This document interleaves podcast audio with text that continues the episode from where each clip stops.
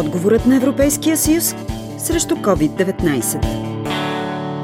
Съвсем наскоро Европейската комисия представи своето предложение за основен план за възстановяване от пандемичната криза, за да защити живота, здравето и поминъка на гражданите, да стабилизира единния пазар, както и да изгради трайно и проспериращо възстановяване. Европейската комисия отдели 750 милиарда евро за следващо поколение Европейски съюз за справяне с последиците от кризата, подчерта българският евродепутат Андрей Новаков. Най-силна и категорична заявка за това, че Европейския съюз ще направи всичко възможно да се погрижи за здравето на хората, беше решението преди няколко дни на Европейския съвет, което вече създадоха позиция по бюджета на Европейския съюз, в който говорим за 750 милиарда евро, насочени само за справяне с последиците от кризата. В допълнение на това Европейския бюджет предвижда и финансиране за така наречения REACT-EU, подпомагане на държавите за разходи, които вече са направили във връзка с COVID, така че Европейския съюз ще бъде рамо до рамо с държавите за справяне с този проблем. Според Новаков, европейските страни трябва да си партнират в условията на пандемична криза и решението за това е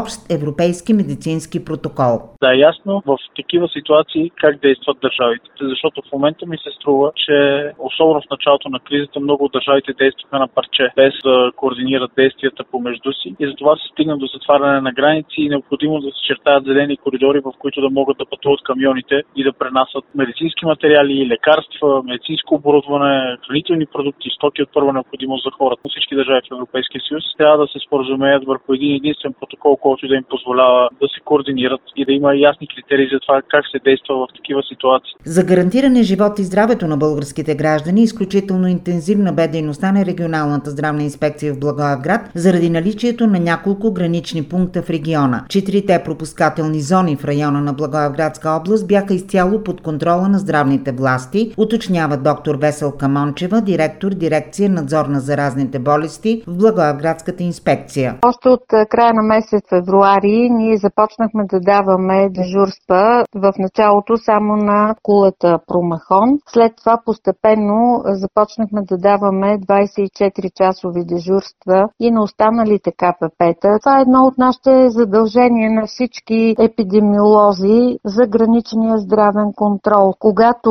имаме пандемия, това е едно от първите неща, което трябва да съблюдаваме, да опазиме вноса от каквато и да е зараза от останалите държави. Най-важното, че нямат симптоми на заболяването на COVID-19 и въобще каквито и да са оплаквания. Здравните експерти на европейските страни обединиха усилията си за запазване човешкото здраве чрез строгите мерки, въведени на най-големия граничен пункт със съседна Гърция. Да, те се справят също много добре. На границата дори избирателно правят отново и в момента PCR-и, въпреки че за да влезат наши граждани в Гърция трябва да декларират, че имат PCR изследване и че той е отрицателен. Историята показва, че света и Европа са се справили пред много други пандемии, така че се надявам по-скоро да има ваксина и да пребориме и това заболяване. В условията на пандемична криза много шивашки фабрики преструктурираха дейността си и се профилираха в производството на предпазни маски. Защитни средства за вътрешния пазар и за страни от Европейския съюз започна да произвежда и текстилното предприятие на предприемача Володя Стоянов от град Сандански. Процесът беше малко труден, защото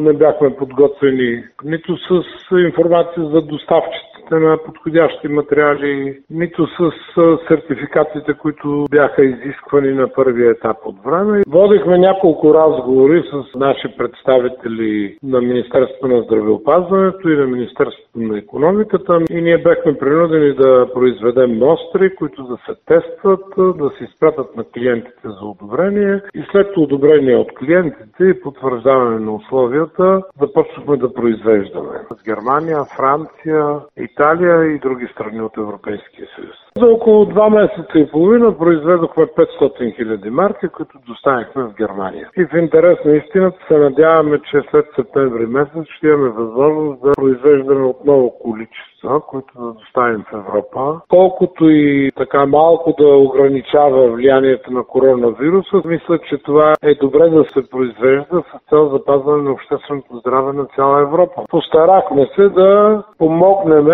на европейските ни колеги и съграждани граждани, ако може така да се каже, за една обща Европа в борбата с този бич, който съществува в настоящия етап от време. По темата работи Лалка Радкова.